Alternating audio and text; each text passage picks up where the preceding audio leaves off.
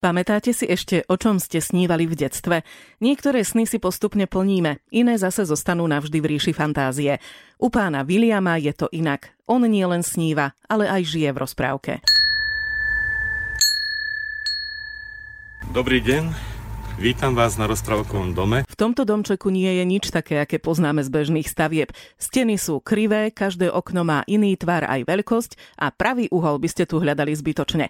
Pripadá vám to čudné? Domácemu pánovi zase pripadajú nenormálne rovné veci. Ja mám rád krivé múry, mám rád asymetrické veci, mám rád korene stromov, strašne rád som vždycky chodil do všelijakých arboretum, čo bolo a tam sú stromy aj cudzokrajné. Samozrejme naše stromy nejako nezaostávajú v tvaroch a vytvarovaní či už koruny, kmeňa alebo korenového systému. Takže mne také veci pripadali vysoko normálne a zase mi pripadalo nenormálne to rovné. Pán William si dom postavil preto, aby mal kde relaxovať po náročnej a stresujúcej práci. Všetko v ňom je dokonale premyslené, od strechy až po podlahu. Každý tvar tu má svoj význam. Tuto nie je tak, že keď človek ide, tak sa o to udrie, Rozprávkový dom stojí na mieste starej rozpadnutej stodoly. Je z klasických materiálov a zvonka ako by bol pokrytý haďou kožou. Vo vnútri nájdete originálne, ručne tvarované plastiky.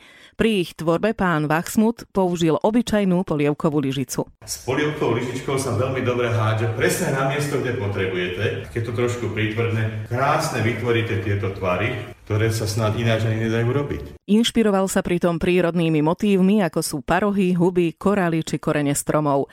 Zoberme si napríklad taký orech. Väčšina z nás ho berie len ako jedlo, no pán Vachsmut vidí v orechu iný svet. Keď otvoríte orech, aj orechová škrupinka, každá je iná. A keď otvoríte orech, tak to je úžasný svet v tom orechu. Keď otvoríte orech, vnútri sú dve polovičky. Tie dve polovičky, keď postavíte vedľa seba, tak znázorňujú dvoje parožia losa. Extravagantné obydlie má okolo 130 štvorcových metrov. Má všetko, čo treba.